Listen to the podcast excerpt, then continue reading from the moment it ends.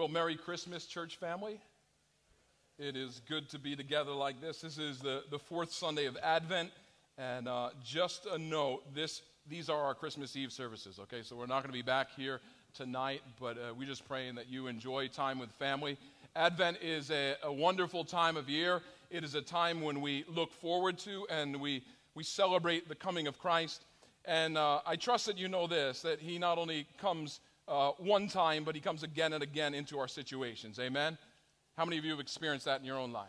He comes again and again. And we as the church, we await the day when He will come to take us to, to be with Him. Well, I want to invite you to turn your Bibles today, if you have them, to the book of Isaiah, Isaiah chapter 9. I want to share with you uh, just a great prophecy that points to the very first coming of Christ. Isaiah chapter 9. The, the prophet Isaiah wrote these words around 700 years before the first Christmas, and so that's over 2,700 years ago. But Isaiah predicted that the Savior of the world would come and that he would be born and that he would be called the Prince of Peace. As we come to the end of another year, it's hard to believe, isn't it? Right? But as we come to the end of another year, I know this that many of us in the room could say, Well, I need uh, a message of peace. I need the peace of God in my life. And again, Advent is kind of this bold, in your face reminder that the Prince of Peace has come, and the peace that he brings is a lasting peace. You know, it's, it's really rare today to find people who are at peace.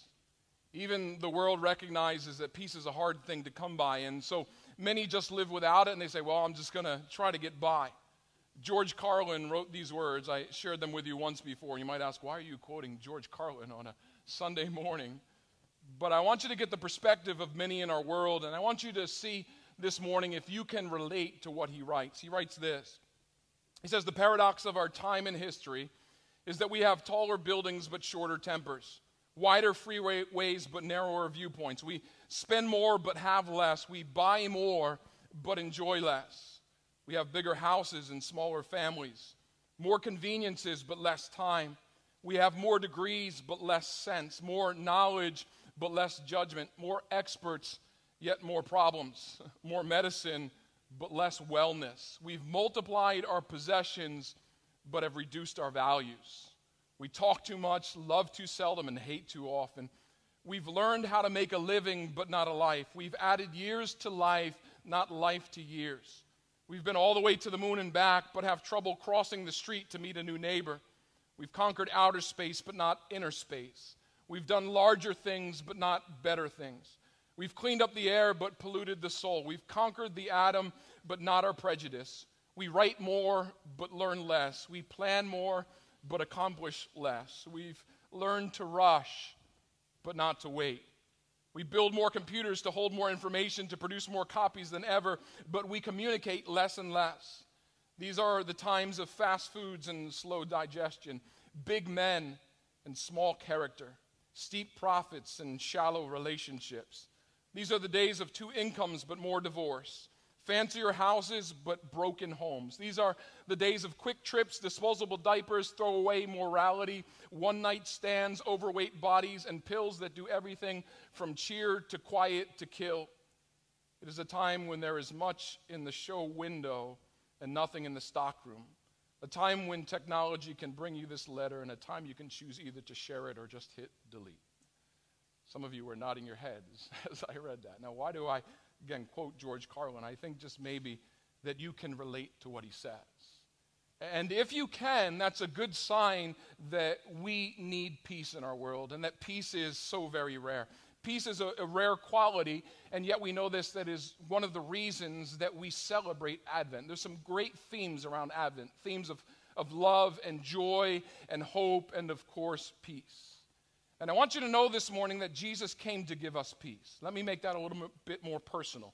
Jesus came to bring you peace. Isaiah chapter 9, listen to this powerful prophecy. It says this But there will be no more gloom for her who was in anguish. In the former time, he brought into contempt the land of Zebulun and the land of Naphtali. But in the latter time, he has made glorious the way of the sea, the land beyond the Jordan, Galilee of the nations. The people who walked in darkness have seen a great light. Those who dwelt in the land of deep darkness, on them has light shone. You've multiplied the nations, you've increased its joy. They rejoice before you as with joy at the harvest, as they are glad when they divide the spoil. For the yoke of his burden and the staff for his shoulder, the rod of his oppressor, you have broken as on the day of Midian. For every boot of the trampling warrior in battle tumult, and every garment rolled in blood will be burned as fuel for fire. For to us a child is born, to us a son is given and the government shall be upon his shoulders, and his name shall be called, if you know it, say it with me Wonderful Counselor, Mighty God, Everlasting Father, Prince of Peace. Of the increase of his government and of peace there will be no end on the throne of David and over his kingdom to establish it and to uphold it with justice and with righteousness from this time forth and forevermore. The zeal of the Lord of hosts will do this. May God bless the reading of his word. It's interesting because when the angels appear to the shepherds, Luke chapter 2 tells us that they sing a song and they sing glory to God in the highest and on earth, come on, you know it, peace, right? Peace among those with whom he's pleased. So Isaiah announces 700 years before Christ's coming the coming of the Prince of Peace. And when Jesus arrives, the angels announce peace on earth. And really, if you look at Jesus' ministry, his whole ministry was a ministry of peace. Before he ascends to heaven, he declares to his disciples, John 14, 27, Peace I leave with you, my peace I give you. I do not give to you as the world gives. Do not let your hearts be troubled, and do not be afraid. He's saying, The kind of peace that I give, no one else can give. The world can't give it to you. It's so important we understand that, right? That, that the peace that Jesus offers us, it can't be found in a bottle, it can't be found in a pill. It can't be found in an earthly relationship. It can't be found in Eastern meditation. Jesus says, The kind of peace that I give, only I can give. And I want you to know today it is a different kind of peace. The peace this world offers is, is phony, it, it, it's fragile. It will not last. And, and I think we're at a place where even our world realizes that. The, the things that have brought many peace have vanished. And now they're searching and we, as the church, need to declare the source of true and lasting peace. Amen? Well, you say, well, that's great, Pastor. I want to declare peace, but I'm not sure that I have that peace myself. This morning, I want to show you how to grab a hold of lasting peace. If you do a quick, quick word study of that word peace, it's actually found 790 verses in the Bible. 790 verses. And so we're going to look quickly at 790 verses this morning. Just kidding, all right? But if you categorize these 790 verses relating to peace, they fall into three categories. Maybe you want to write them down today. Number one is spiritual peace, that is eternal peace, that's peace with God. Secondly, there is emotional peace. You could call that internal peace, right? It is peace with yourself. And thirdly is relational peace. I call that external peace, right? It, it's peace with others. It, it's getting along with that neighbor that nobody on the block can stand, right? You need relational peace for that. And so Jesus comes as the Prince of Peace, and the primary peace that he came to give us is peace with God. Spiritual peace, eternal peace, that is the most important peace because it affects every other peace. You, you know this, right? When a relationship is out of whack, especially if it's with a spouse or someone that's close to you, everything else is off, right? Everything else just feels off. Nothing else seems to matter. That break in the relationship robs you of your peace. And can I just say this morning that nothing affects your peace more than when you are out of relationship with God the Father. 2 Corinthians 5 8 says this, and all of this is a gift from God who brought us back to himself through Christ. Understand, anytime that I go my own way, anytime I, I say, you know what, God says that, but I know better. So I go my own way. It's an act of rebellion. And it puts me in conflict with God. And, and when there's no connection with God, all of a sudden he begins to feel a million miles away. But God has made us to be connected with him. And Christ came to allow us to have peace with God. Romans 5 1 says, Therefore, since we have been justified through faith, we have what? We have peace with God through our Lord Jesus Christ. It is through our Lord Jesus Christ. Peace with God uh, does not come through what you do, it comes through what Christ has already done on the cross. And you cannot earn peace, by, by being a nice person, by being on the nice list this Christmas, right? Peace comes by trusting fully in what Christ did. That's the first kind of peace. It, it allows me to have peace with God. But the second kind of peace is, is peace with me. It's an emotional peace, it's an internal peace. Scripture calls it the peace of God, right? Or the peace of Christ. Colossians 3:15 encourages us, let the peace of Christ rule in your hearts. In your heart, it's speaking of an emotional peace. Now, the word for peace in Hebrew is Come on, we live in Rockland County. You better know this one. Shalom, right? Shalom. Hopefully, you see a, Jewish brother or sister on a Friday night as they're getting ready for Shabbat. You say Shabbat Shalom. Have a peaceful Shabbat, right? But that word shalom, eh, the word for, for peace, is more than just the absence of hostility. It means well being, it means happiness, it means harmony. Again, 790 verses about the peace of God. There is a peace for whatever situation you face. You see, when you have peace with God, when you follow Him, you get the peace of God. When you have a, right relationship with God, He can bring an internal, emotional peace. But the final peace is peace with others. So there's peace with God, peace with myself, and then there's peace with others. This is an external, or what I would call a relational peace. And here's the truth some of you have experienced it firsthand. The further you drift in your relationship with God, the more negatively it affects your relationships with others, right? Like if this relationship is off vertically, all of a sudden I mess up all of these relationships horizontally. Now, what that means is if you want to improve your relationship with a, a friend, a family member, a spouse, right? How do you do that? Well, you get close to God. You see, sometimes when a relationship is broken, we just want to work on that relationship. We want to fix that relationship directly. But if we don't have peace with God, then we won't have the peace of God, and there is no way that I can have peace with you. But if you're growing closer to God and your spouse is growing closer to God, it will pull you closer together. Amen? But again, the further away I get from God, the, the more cranky I get with others. the more out of whack you are with God, the more out of whack you will be in your relationship with others.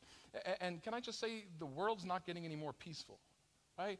Day by day, the world seems to be only getting more conflicted. Our country is getting more conflicted. The only way we have peace is when we are unified as the children of God. As a country, we use the phrase e pluribus unum. It means out of many, one. But as we look around and we see our cities in chaos, we see so much conflict, how in the world can we come together? Well, true peace only comes when we know the Prince of Peace. And really, the unity of the church ought to stand in contrast to the division and the conflict that will always be in the world. Galatians 3:28 Paul writes there is no longer Jew or Gentile, slave or free, male and female, for you are all one in Christ Jesus. In other words, Christ is that great equalizer, right? It's been said that the ground is level at the foot of the cross. And so, our salvation, when we know Christ as our Savior, it ought to humble us. And know this humility is the pathway to peace. Humility is the pathway to peace. Pride is the pathway to conflict, right? Whenever we see conflict in the body, it's, it's because usually someone has gotten prideful and their ego has gotten in the way. And so understand these three types of peace, they actually build upon each other. When I have peace with God, when I'm in a right relationship with Him, then I can receive the peace of God. And when I have the peace of God, I start feeling right about myself, right? I know who I am and I know who God's created me to be. And when that is right, then I can have peace with others.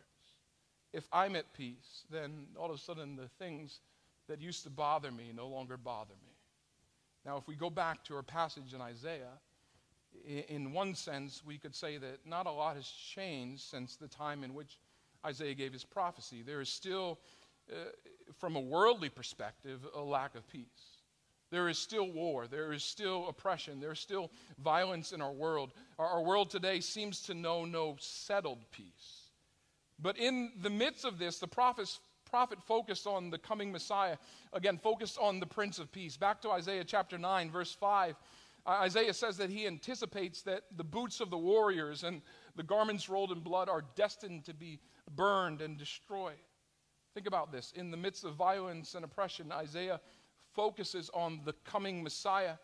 He says the things of war will be put away, and here's why For to us a child is born, and to us a son is given. In other words, the answer to everything that is taking place and will take place is found in the birth of, of this child. And it's not just any child that's to be born. There's four names that are used to describe him here Wonderful Counselor, Mighty God, Everlasting Father, and of course, Prince of Peace. Basically, what the prophet Isaiah is saying is that this child that's to be born, he, who is the Prince of Peace, if we are to have peace in our lives, we need to go to that child. And think about what a staggering claim that was in, in that time, but think about what a staggering claim it is still in our world today. Again, we're looking for peace in our, in our cities. We're looking for peace in our schools. Maybe you're just looking for peace in your home. But apart from the Prince of Peace, we can know no lasting peace. Again, if I don't have peace with God, then I don't have the peace of God. I, I don't have peace internally, then how am I going to have peace externally with you? And so our government, our nation will continue to try to legislate peace, but we know whatever peace comes is only a temporary peace if it is apart from the peace of God.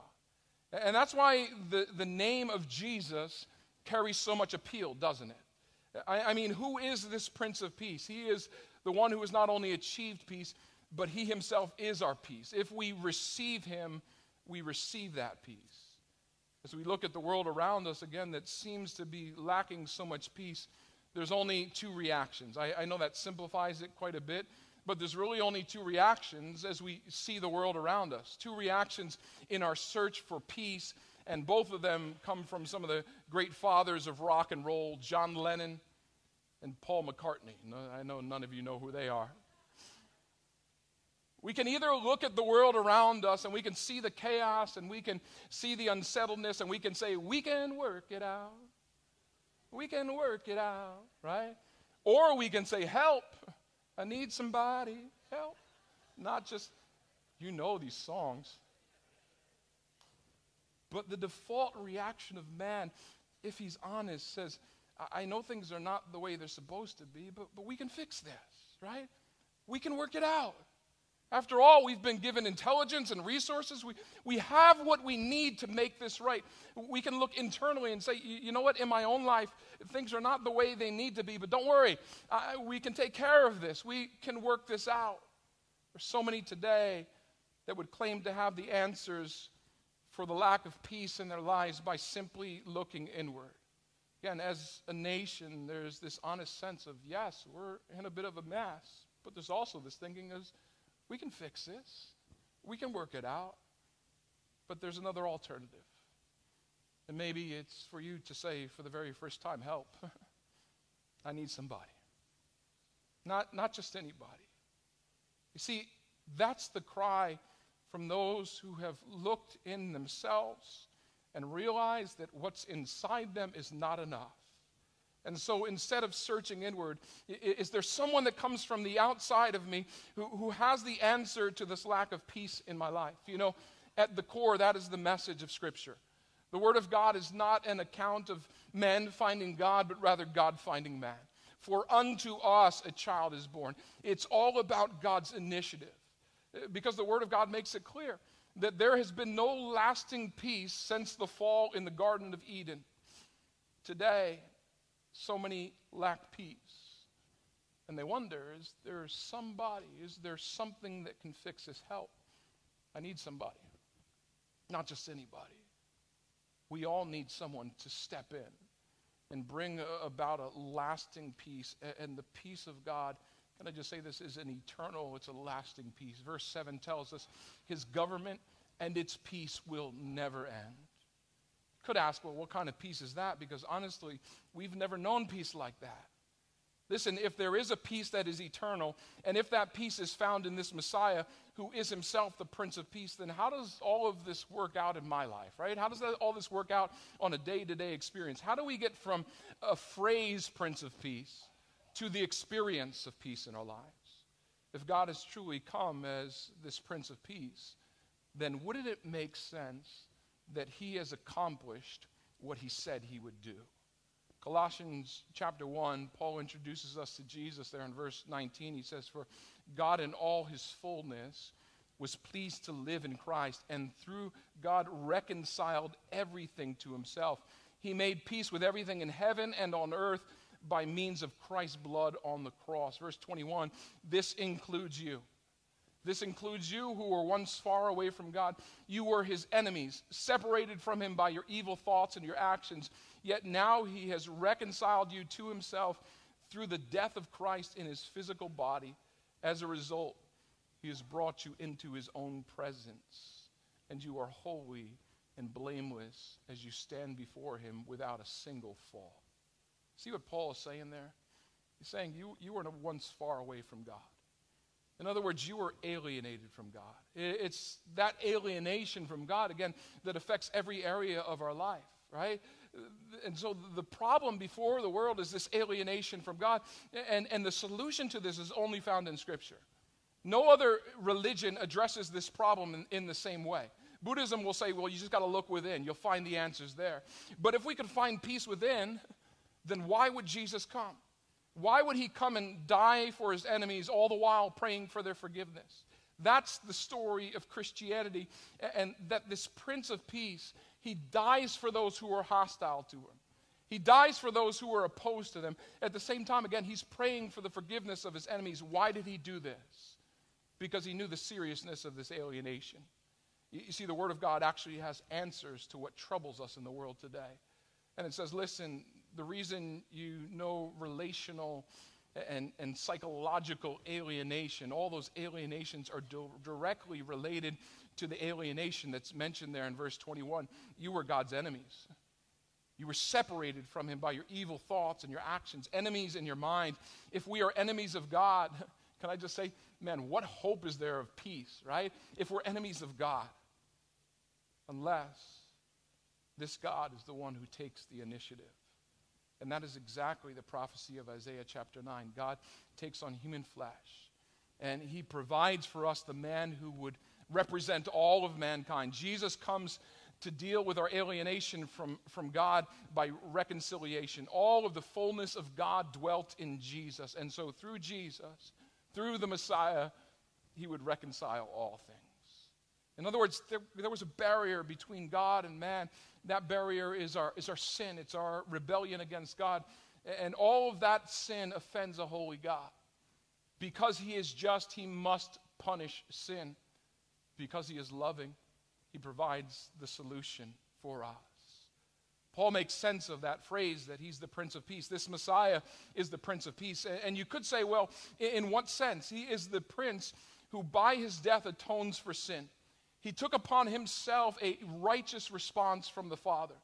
The Prince of Peace goes to the cross of Calvary, and there he bears in his own body our sins. What takes place on the cross is a big word. It's this word propitiation. Now, what does that mean? It means he bears the wrath that you and I deserve. The story of the cross is also found in Isaiah. Isaiah 53 7 says, He was oppressed and afflicted Yet he did not open his mouth. He was led like a lamb to the slaughter. And as a sheep before its shearers is silent, so he did not open his mouth. Christ's sacrificial death is the answer, hear me today, to all our human alienation. The answer to all the fractures and all the failures in our world, all of those unfulfilled hopes and dreams can, can find fulfillment on the cross of Calvary. You see, the Christmas story that Hallmark paints is not the story we see in the Bible. Christmas story is really a story of reconciliation. And if you want peace, hear me, true and lasting peace, the real question is are you first of all reconciled to God? Jesus came to make a way for you to have peace with God. And if you can have peace with God, again, then you can know the peace of God and you can extend that same peace to others. If you're looking for peace today, it's only found in one place it's found in the Prince of Peace. And Jesus himself is a sufficient Savior. On the cross, Christ accomplished reconciliation. So the issue for us today is not one of achievement, but rather acceptance. See, many today are, are completely unaware that reconciliation has been achieved.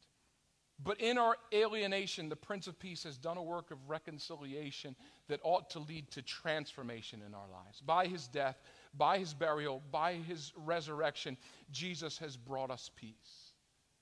And the amazing thing is that right now, you and I get to see glimpses of that peace, but one day there will be ultimate peace. Isaiah chapter 11 speaks of a time when the lion will lay down with the lamb speaks of a time when the things of war will be no more. God is going to provide a, a, new heaven and a new earth, and it's not going to be about the power or the intellect of man. It's all going to be about the glory of God. How? Because a child is born, and he is the Prince of Peace. And if you are to know peace, the only way you can know that peace is to come to him. And you can, maybe today, for the very first time, receive that reconciliation with God that He does not ask you to achieve, but only to accept. John chapter 1, verse 12 lets us know this To all who did receive Him, to those who believed in His name, He gave the right to become children of God. Today, if you would receive Christ, if you would believe that there is salvation in the name of Jesus, you can become his child and you can know the peace of God. I want to say you can do that right in this moment, this morning, even, by simply saying, Jesus, help. I recognize I need somebody. I need somebody to intervene. Jesus, I need you to intervene, and I trust you for my salvation. Help. I need somebody, not just anybody. See, Advent is, again, a time of remembrance. I said last week that we often lose our joy when we forget what we should remember and we remember what we should forget. And as we remember Christ's coming, it ought to bring us tremendous peace because not only did Jesus come that very first Christmas, but we know this, he comes again and again into our situations. And so, would you stand with me for a moment this morning? And I just want to take a moment before all of the busyness, before you, you, you run out the doors and you check what's in the oven and you go down your list of tasks that you need to accomplish. I, I just want us to take a moment and receive this peace this morning. But hear me, because I, I already said it. You cannot know the peace of God unless you first have peace with God. So, even in this moment of silence before the Lord, maybe you need to see that relationship restored first of all. We believe that takes place by faith. All you have to do is honestly admit that you are a sinner in need of God's help. You need to believe that Jesus came and he paid the penalty that your sins deserve. And then you simply confess him as the Lord and master of your life, and you live that way for the rest of your life. I want you to take a moment this morning, though, again, before we even sing a song, before we get into all the busyness, and just receive his peace this morning. Maybe it's for the very first time. Maybe it's coming back to Him and recognizing, man, you've walked away from peace. But it's available to you this morning. So take a moment. It's where you are right now and receive that peace.